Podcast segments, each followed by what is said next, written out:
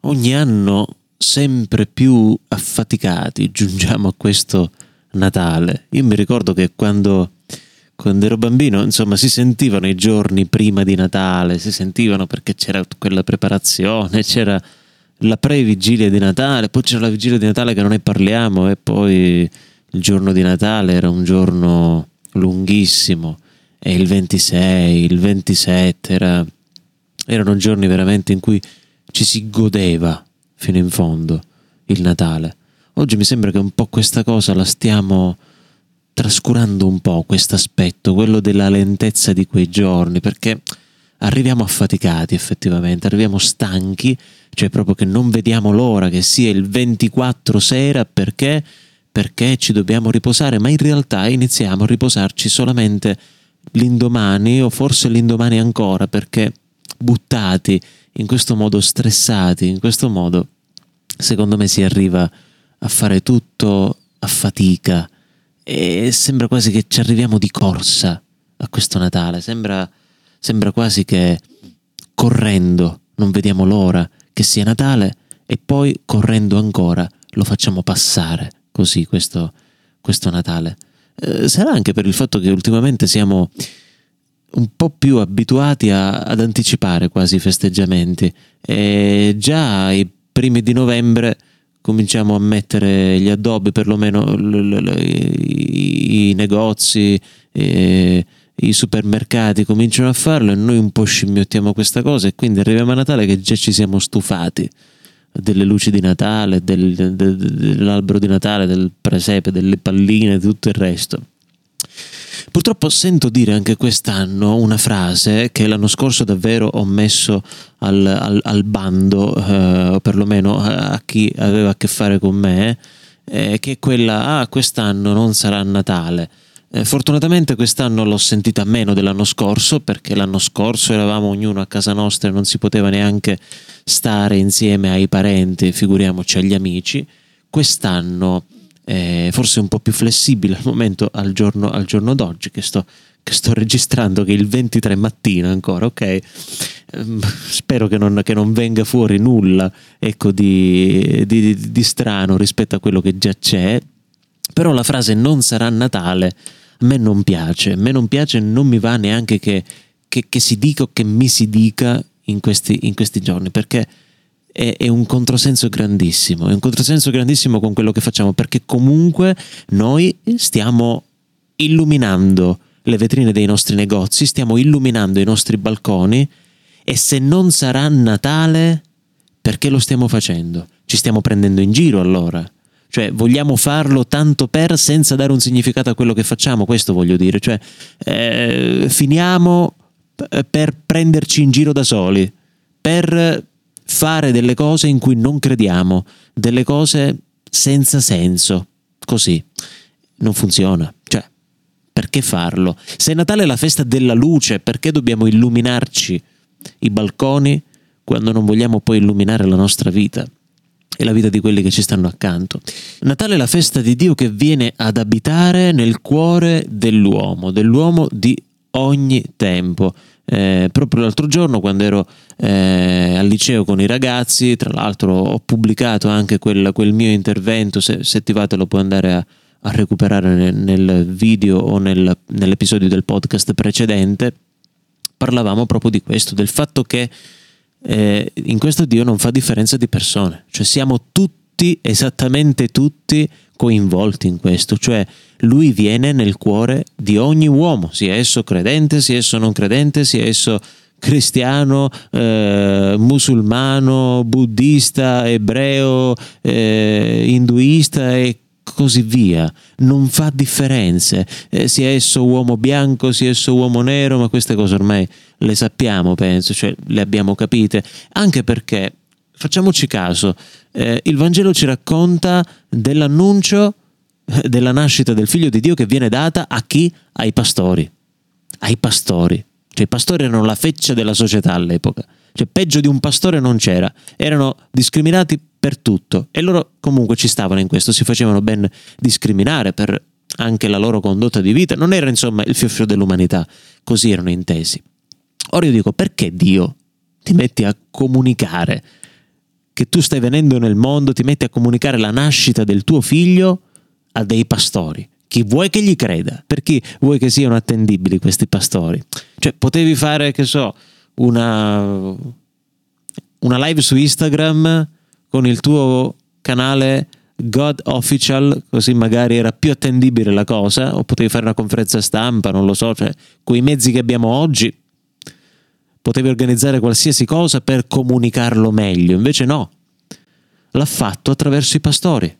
Gli ultimi, la feccia, sono stati loro a essere portatori di questo messaggio, di un messaggio nuovo, diverso.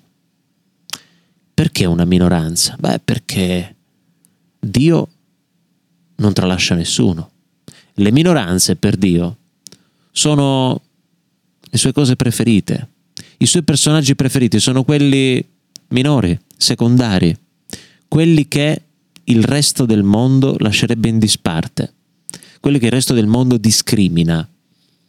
E Dio lo dice ai pastori anche perché vuole assolutamente cambiare la loro vita. Beh, da allora li abbiamo visti diversamente i pastori, cioè abbiamo una certa dolcezza anche ad approcciarci ai pastorelli del nostro presepe, no? Cioè sono carini, li vogliamo quasi bene a quelle statuine perché sono dolci, simpatiche, no? È cambiato il modo di intendere i pastori eh, anche per noi e quindi Dio in realtà vuole cambiare la vita di quei pastori, cioè chi riceve l'annuncio di Dio, i pastori in questo caso, è chiamato a non tenerlo per sé, ma ad annunciarlo ad altri. Anche noi che riceviamo l'annuncio di Dio siamo chiamati a portarlo ad altri, cioè a tessere una rete di notizie belle, buone, non tutte quelle notiziacce che ogni giorno condividiamo sui social.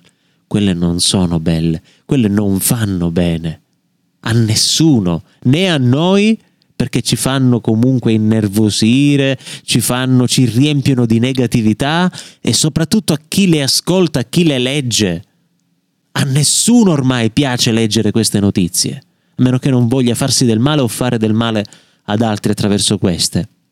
Cioè siamo chiamati invece a tessere una rete di notizie belle, buone, di good news, di notizie splendide che risveglino la speranza in noi.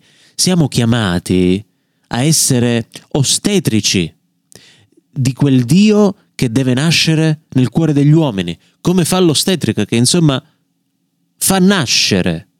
Noi siamo chiamati a far nascere Dio nel cuore degli uomini, degli uomini di ogni tempo, degli uomini che incontriamo quotidianamente nella nostra storia, di quelli che ci fanno più simpatia, ma anche quelli che ci fanno più antipatia. Noi siamo chiamati, questa è la parola, siamo chiamati a farlo. Siamo più che invitati a far nascere Dio nel cuore di tutti gli uomini, degli uomini di ogni tempo, di ogni razza, di ogni religione, di ogni lingua. Le abbiamo fatti i regali a Natale, questo Natale, che a Natale si fanno i regali, no? Questa non è passata di moda, no? A Natale si fanno i regali. Li abbiamo fatti i regali quest'anno a Natale?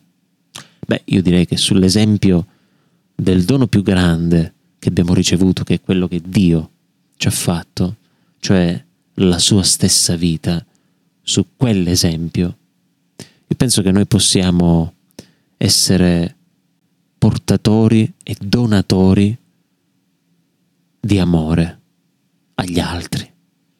Gli altri. Presente? Gli altri. Gli altri.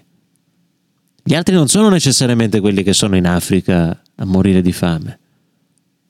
Gli altri non sono necessariamente quelli che si trovano ad avere delle difficoltà enormi e che vediamo solo attraverso la TV.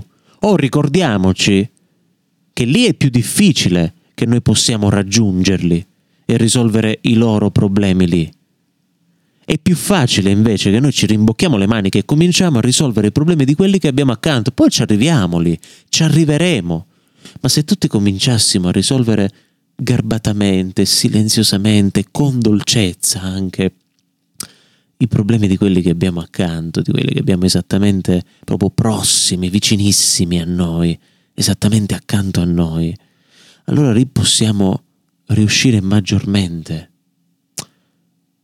a donare amore, a fare come unico dono l'amore e non l'odio, perché di odio purtroppo negli ultimi tempi ne stiamo tirando fuori tanto. Quello che anche pensavamo di non avere lo stiamo tirando fuori.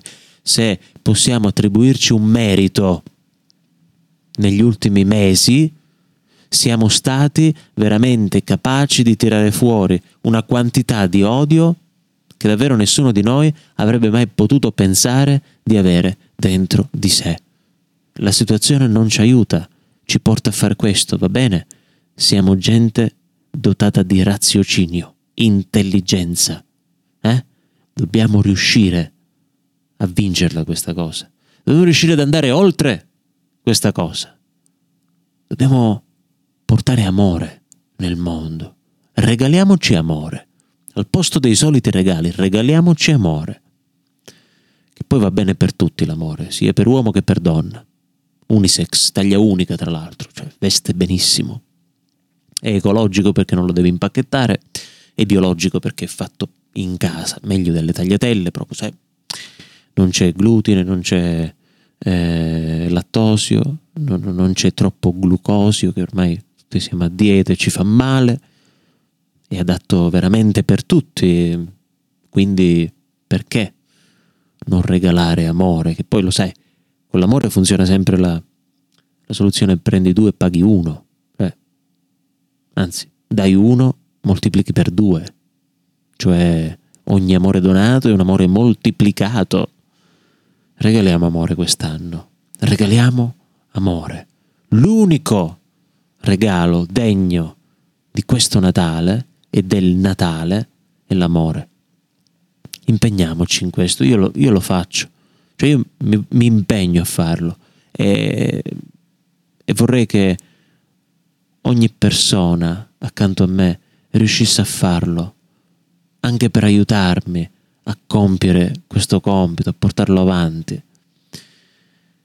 L'anno scorso il mio augurio è stato sia Natale anche quest'anno. Quest'anno il mio augurio vuole essere sia Natale e lo sia sempre più, sempre di più sia Natale. Buon Natale.